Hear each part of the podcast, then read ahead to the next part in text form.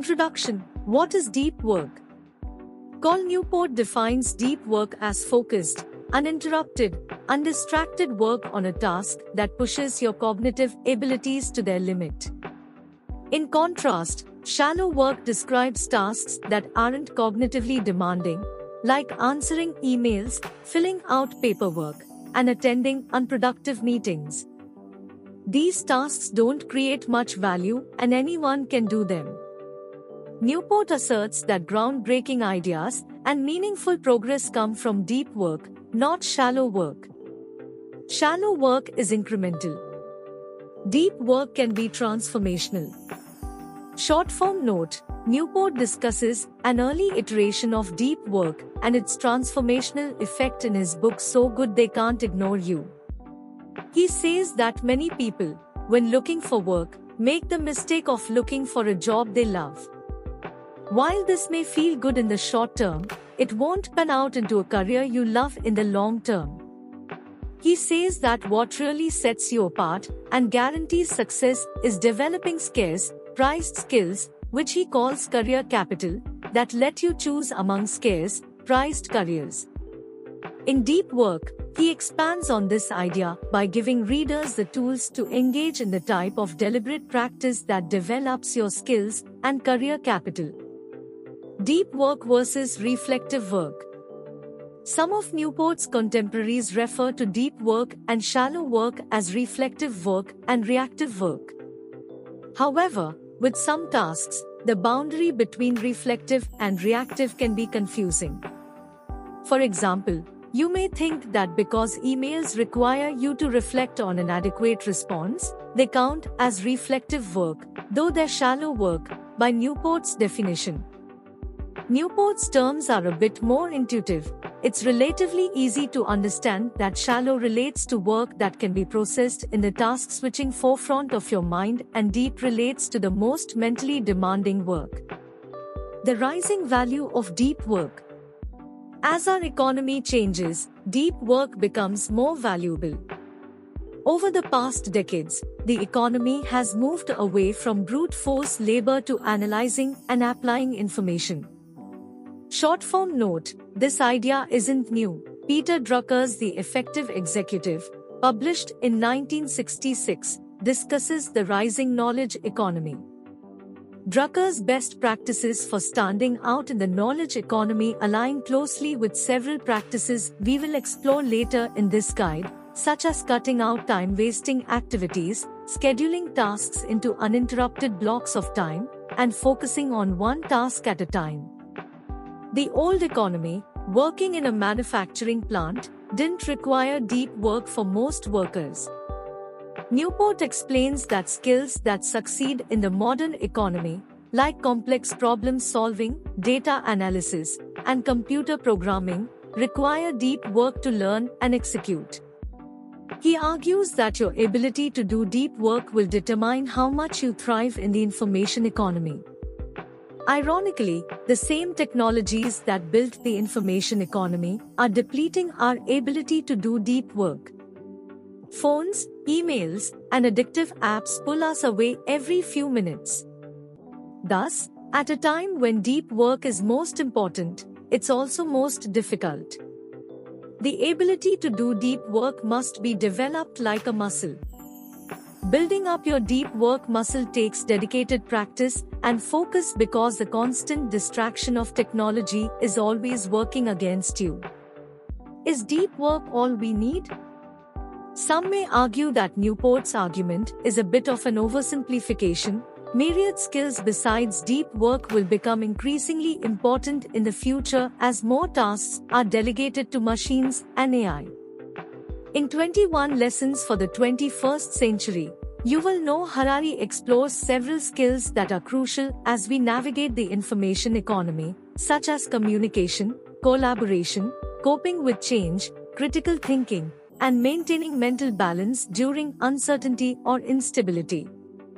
However, the ability to do deep work inherently complements all these other skills, most especially managing change and instability, situations in which success looks like focusing only on what really matters to your goals and progress. This guide is divided into two parts. First, we will cover foundational ideas of deep work and learn about its benefits. Then, we will explore practices that will help you create a supportive environment for engaging in deep work. Part 1 Why Deep Work Matters Vertical Bar Chapters 1 to 3 It's important, difficult, and fulfilling. Newport outlines three foundational ideas to keep in mind as you learn to commit yourself to deep work. It's important and therefore necessary. It's difficult and therefore rare. It's fulfilling and therefore worth your time. Idea number one Why deep work is important. Newport says that in our current information economy, those who have the ability to master technology and solve complex problems are the most valuable types of people. He argues that deep work allows you to do two things critical to your performance in this economy. 1. Learn and master new skills. Today's economy changes so quickly that a technology or best practice that was hot 5 years ago might be obsolete today. Newport notes that this is true of fields as wide-ranging as computer programming, marketing, academic research, and financial investments. He explains that, to stay relevant over decades, you must continue to learn challenging new skills, which requires focused concentration. Short form note experts have pinpointed several actions that usually lead to skill mastery. First, determine if your goal is attainable and ensure that the skill is relevant to your career. Then, Find a method that aligns with your learning style and allows you to take on the skill bit by bit instead of all at once. Finally, rely on others, find a mentor who can coach you and help you reflect on your progress. To apply the skills to increase your output, once you have learned a skill, you need to do something useful with it. Consider the simple rule High quality work produced is equal to time spent x intensity of focus. And once again, the application of highly technical skills requires deep focus. Short form note, the key here is that what you do with your skill must be useful. In the effective executive, Peter Drucker explains how to determine if your work is effective, useful work that improves your performance and comes with application of Newport's rule, or just efficient productivity for the sake of increasing output that's not necessarily useful or high quality. If you want to stand out in your career, you must repeat these two practices over and over again. Short form note, many people falsely believe that they can only excel if they have innate talent. Newport's argument here, that practice is crucial to excellence, comes from the research of Anders Ericsson. In his book Peak, Ericsson explains that talent has little to do with it. Research has repeatedly shown that people get to the top of their field through regular, focused practice. Ericsson calls this deliberate practice, as mentioned. Newport used this term in his So Good They Can't Ignore You before developing the idea further into the concept of deep work. Furthermore, the changing economy also increases competition for your job, making it more critical to update your skills. Technology is making remote work more commonplace, putting the greatest talent around the world in reach of companies. If you are currently employed in an office, this means one of your competitive advantages, a warm body close to headquarters, will be diminished, and you will have to increase your skills to compensate and compete with remote talent. You'll need deep work time to do that. Why deep work is especially important for remote workers. As companies increasingly shift toward full-time remote work, your ability to do deep work won't only help you stand out in your field, it will also help you maintain a healthy work-life balance and avoid the burnout that's becoming more and more common among remote workers. Early in the COVID-19 pandemic, many workers shifted to working remotely and the results surprised many companies, their employees, for the most part, maintained or increased their productivity. However, remote workers report that due to an inability to separate their work and home lives, working from home is more distracting than working in the office. This means that though their productivity looks good on a superficial level, they are forced to work longer hours to offset the endless distractions of home life. How distraction hinders learning and productivity. Newport explains that without opportunities for deep work, your productivity and learning are hindered by distraction. Distraction's effect on productivity. Newport explains that each time you switch between tasks, you retain some mental residue from the previous task. It takes time for you to adjust to the new task because of this residue, it might be minutes before you get into the groove of the new task. Even worse, he explains, is that if you are switching between tasks every few minutes, you might have zero time in which you are fully focused. Short form note In an interview, Newport stressed the importance of understanding that task switching isn't all that different from multitasking. He says that most people try to do one thing at a time because they know they shouldn't multitask. The problem, he says, is that most people don't realize that they shouldn't be frequently switching between things either. Distractions effect on learning. Distraction might even change your brain on a molecular level, it interrupts myelination, or the process of modifying your neurons to make them more effective. This process is critical to training neural circuits and improving your skills. Newport explains that in environments of deep focus without distractions, myelination seems to be more effective. Short form note In the talent code, Daniel Coyle explains that people don't have a fixed amount of myelin, you can increase it with a combination of practice, passionate commitment, and mentorship. Idea number 2 Deep work is difficult. If deep work is so important, why don't we do it more often? Newport explains that it's extremely difficult to do because our world bombards us with near constant distractions. He outlines three major ways that modern workplaces derail knowledge workers' ability to engage in deep work. 1. Open floor plans. Open floor plans were meant to increase collaboration and cross-pollination between teams. But Newport explains that they are a continuously distracting environment where every conversation is heard, and one person can disrupt dozens of people. In this model, the distraction of the open floor plan is where people spend their time by default. Deep work and privacy are the exception. Short form note, previous to the COVID-19 pandemic, many companies were already starting to rethink their open floor plans, finding that putting so many employees in a shared space was creating too much distraction. For these companies, the pandemic highlighted the heightened risk of disease transmission in open shared spaces and accelerated their decision to leave open floor plans behind.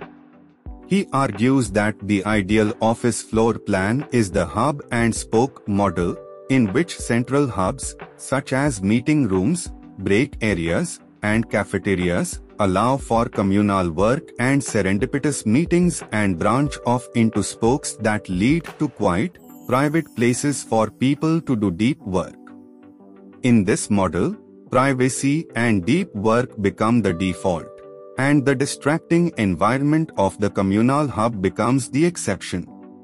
Short form note, we will explore different ways that knowledge workers who must work in an open floor plan environment can avoid distraction in Chapter 5. 2. Instant communication. Emails are distracting enough. But instant communication takes distraction to another level. With tools like Slack and texting, people can interrupt your work on demand and expect help within seconds. According to New Part 2 Deep Work Practices Vertical Bar Chapter 4 Plan out time for deep work. After establishing what deep work is and why it's important in Part 1, Newport moves on to explain different ways to make deep work practices part of your life. The first step he outlines is carving out time that you'll dedicate to deep work. He warns that it's very difficult to simply will yourself to do deep work on demand. It's much more effective to approach deep work with structure, habit, and discipline. In other words, to make deep work a practiced ritual.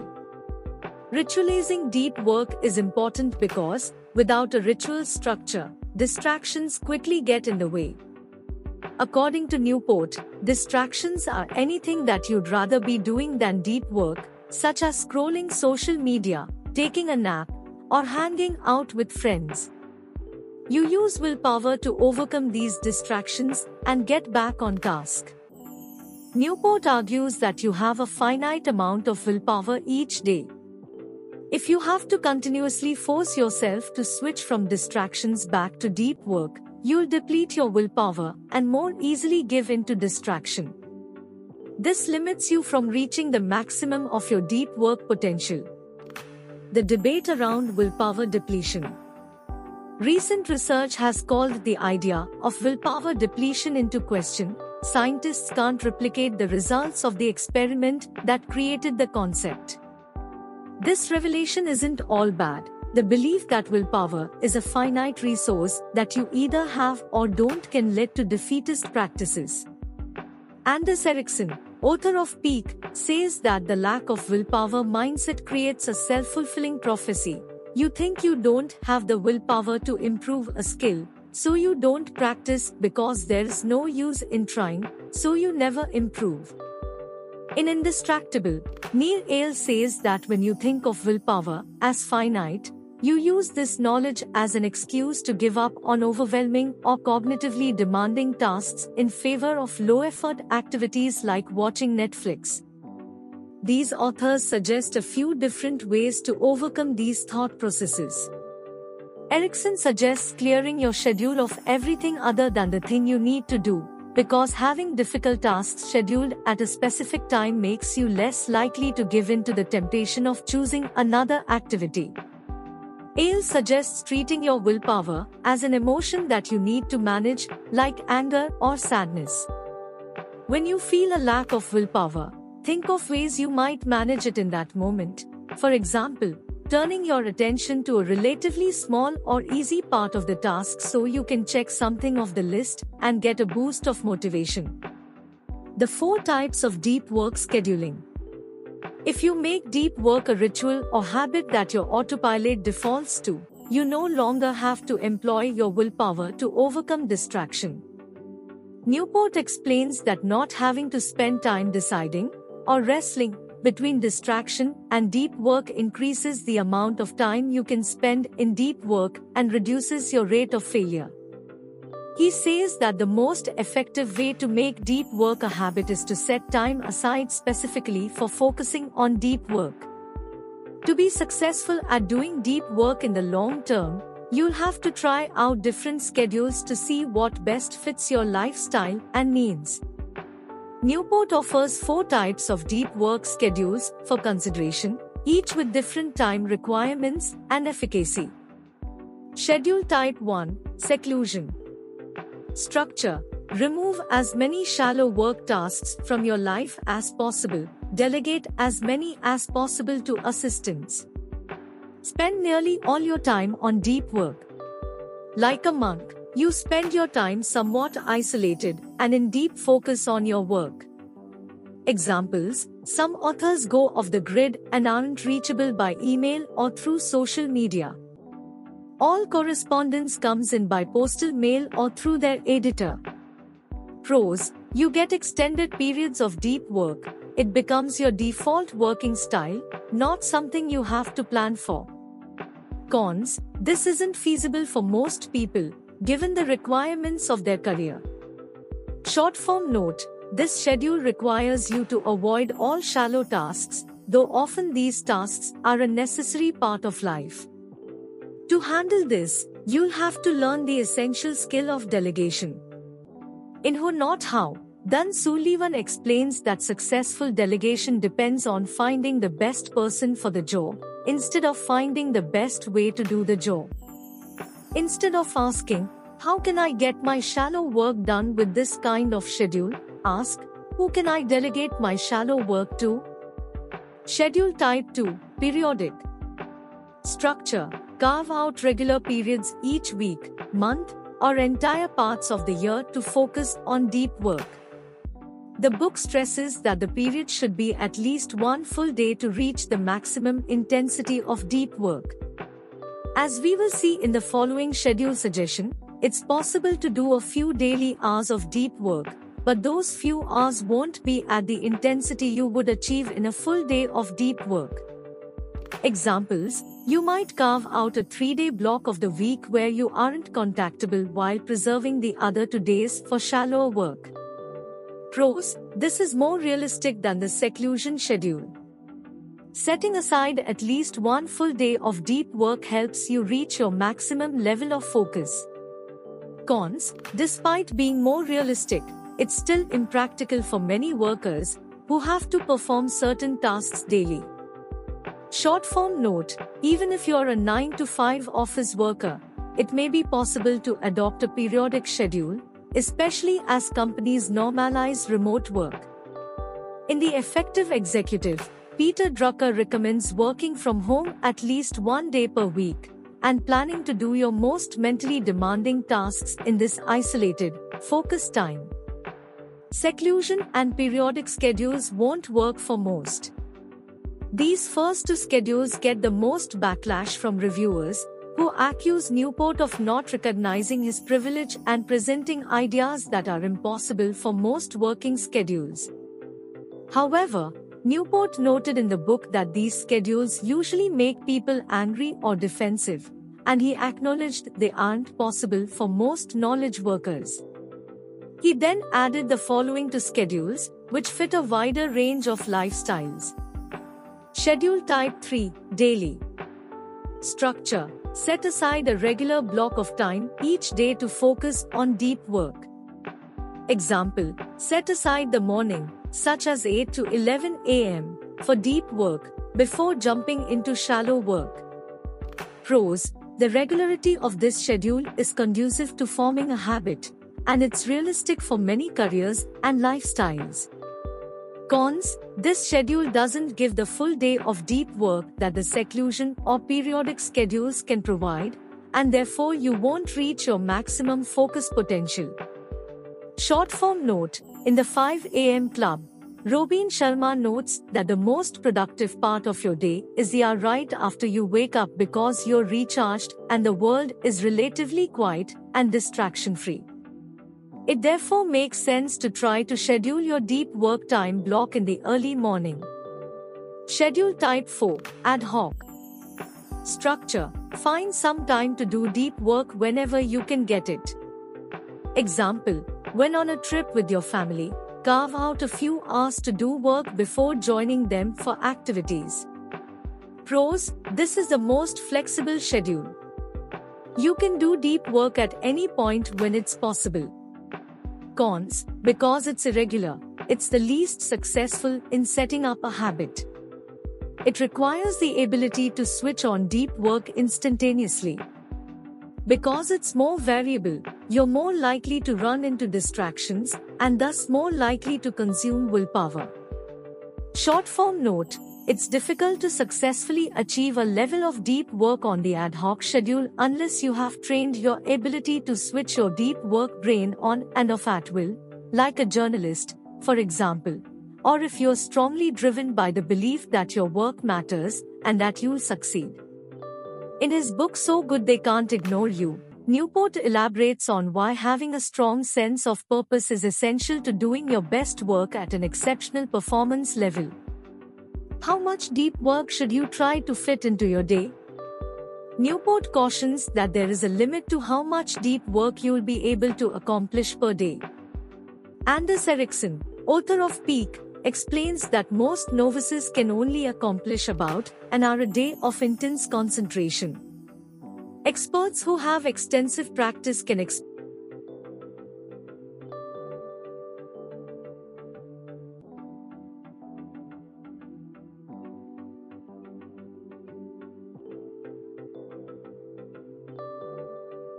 Chapter 5 Build your deep work environment.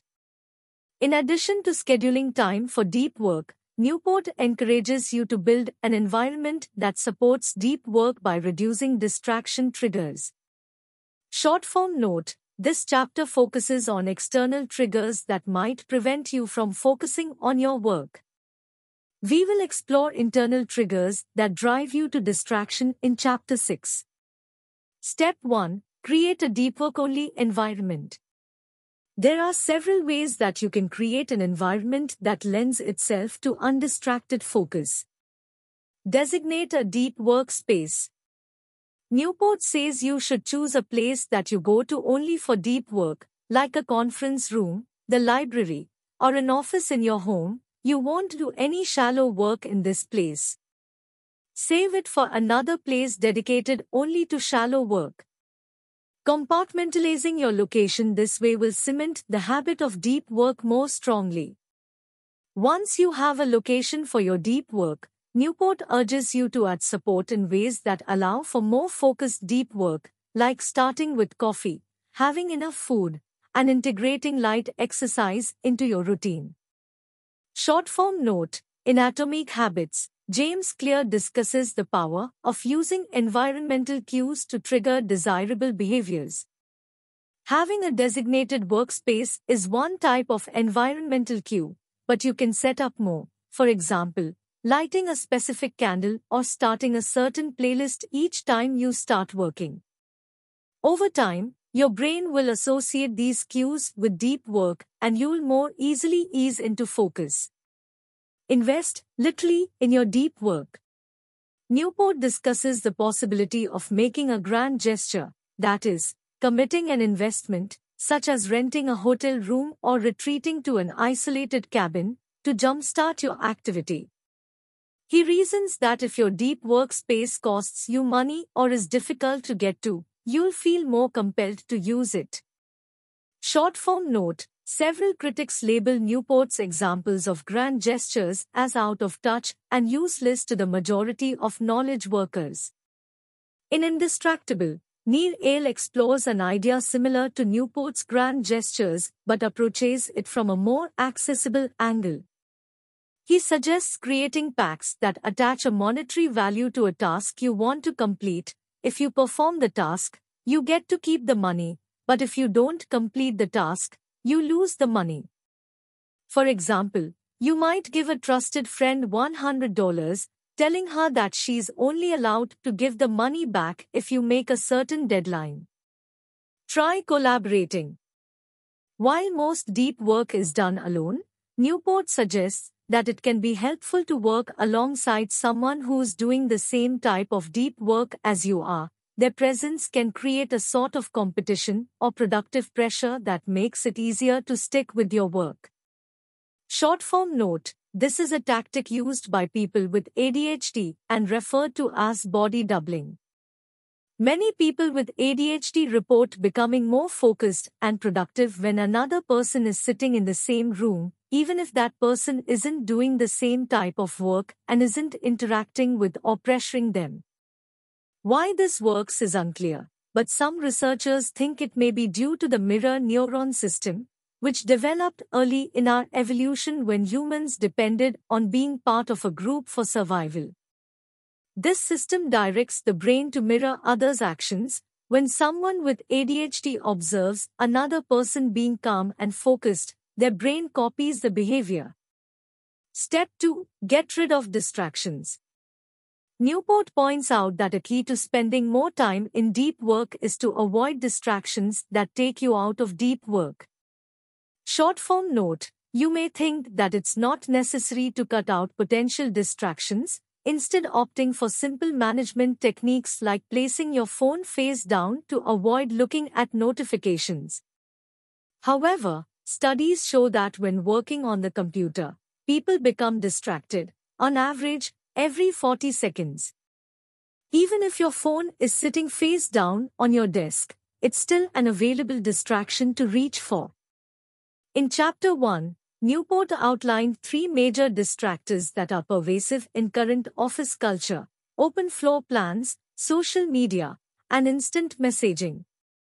In this section, we will explore not only solutions to these three problems, but also to a fourth major distractor that Newport visits later in the book email. Floor plans. In Chapter 1, Newport discussed the ideal office layout for deep work, the hub and spoke model, in which there are both communal spaces for serendipitous encounters or collaboration and private, isolated spaces for uninterrupted focus. Short form note While Newport suggests this model as a solution to the current trend of open floor plans, he doesn't give any type of workaround for those who have no control over the layout of their workspace. In Indistractable, Nir Eyal suggests that workers who find themselves in a less than ideal, distracting workspace try creating visual cues to show others that they need to be left alone. This may look like a certain hat you wear when you're in deep work mode, a small do not interrupt sign on top of your monitor, or a pair of noise cancelling headphones that have the added effect of blocking out distracting conversations. Social media, Newport points out that for many people, one of their greatest distractions is social media. Social media, and much of the internet in general, is designed to get you addicted to its content, and it can easily derail you from meeting your true goals. Short form note In Hooked, Nir Eyal and Ryan Hoover explore the different methods that media companies use to get and keep your attention. The authors explain that not only is this information helpful in understanding and breaking your tech addictions, but it can also help you make good habits, like deep work, more addictive. For example, you may create a trigger. Each day, your phone's alarm goes off at 3 p.m., the beginning of your afternoon slump, and prompts you to put on your sneakers and go for a walk. Over time, this trigger will program your brain to crave the feeling of exercise each afternoon. Like shallow work, social media is insidious in that it seems like you're doing productive things when really the gains are minor. For example, people believe that Facebook connects them to others or surfaces relevant news. This sounds good in principle, but Newport claims that the real result is superficial, the acquaintances you're making are shallow and unlikely to be the center of your social life. You'll arrange to see the people you really care about outside of Facebook. Similarly, the news you come across on your feed may be fun to read, but for the most part, it doesn't move you closer to your major life goals.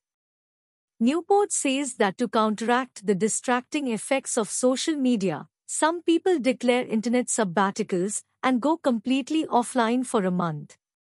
He doesn't agree with this method. He says it's not necessary to be a Luddite, just like artisans don't forego all tools made of metal. Social media can be useful if you use it deliberately. Unfortunately, as Newport explains, many people use the any benefit argument, that is, a technology tool is justified if it provides any benefit to the user. He argues that this thinking dilutes your focus. Instead, you should concentrate your time only on the most effective tools, instead of spreading it across many somewhat effective tools, in order to become more productive. Short form note Reviewers have pointed out that Newport has never utilized social media and therefore may not be the best authority to comment on what different platforms can and can't do for its users. Consequently, his view that Facebook usually only creates shallow relationships feels outdated. It's not uncommon these days to live and work in cities or countries far from your friends and family. Social media, notably Facebook, as many expat communities report, is a simple way to both establish relationships in your new city and stay in touch with loved ones you are not able to meet up with in person. To begin managing the way you use tech, Newport suggests taking the following steps to examine each of your tech tools in regard to their benefits, cost, and the opportunity cost. This will help you clearly see which tools are worth your time and which aren't. 1. List your goals and goal supporting activities. First, make a list of